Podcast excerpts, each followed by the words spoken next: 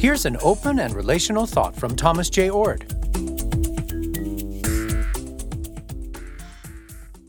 Two of the most influential open and relational philosophers of the 20th century are Teilhard de Chardin and Alfred North Whitehead.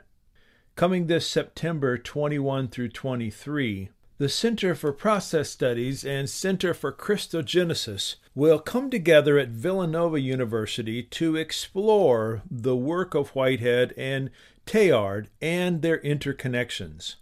Although they were unable to benefit from each other's visions of reality through reading each other or correspondence, and their being studied is largely independent, this particular conference is going to look at their convergences, how they are similar and how they differ.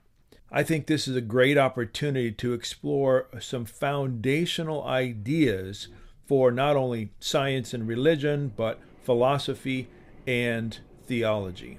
Check out Whitehead and Teilhard Convergences, Divergences, and Integration Conference, September 21 through 23 in 2023.